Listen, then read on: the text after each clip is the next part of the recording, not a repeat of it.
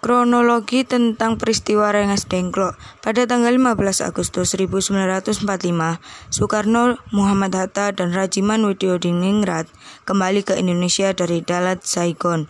Kedatangan mereka disambut golongan muda yang dipimpin oleh Sultan Sahir. Golongan muda menjelaskan bahwa Jepang telah menyerah kepada sekutu.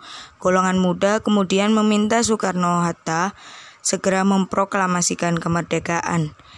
Pada tanggal 15 Agustus malam, golongan muda kembali mengadakan rapat lembaga bakteriologi di Jalan Pegangsaan Timur Jakarta. Wikana dan Darwis menyampaikan hasil rapat kepada Soekarno dan Muhammad Hatta.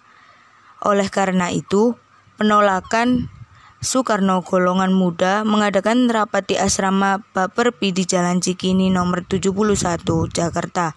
Dalam rapat, Johanur mengusulkan membawa Soekarno dan Muhammad Hatta keluar kota agar tidak mendapat pengaruh dari Jepang. Pada 16 Agustus 1945 dini hari, Soekarno dan Muhammad Hatta dibawa para pemuda ke Rengas Dengklok. Rengas Dengklok dipilih sebagai tempat untuk mengamankan Soekarno dan Muhammad Hatta karena terletak 15 km dari tepi jalan raya Jakarta Cirebon.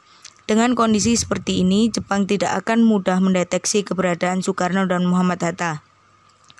Di Rengas Dengklok, Soekarno dan Muhammad Hatta didesak para pemuda untuk segera memproklamasikan kemerdekaan Indonesia.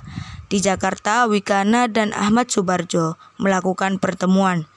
Ahmad Subarjo mengatakan proklamasi akan dilaksanakan apabila Soekarno dan Muhammad Hatta kembali ke Jakarta golongan muda membawa Ahmad Subarjo ke Rengas Dengklok untuk menjemput Soekarno dan Muhammad Hatta.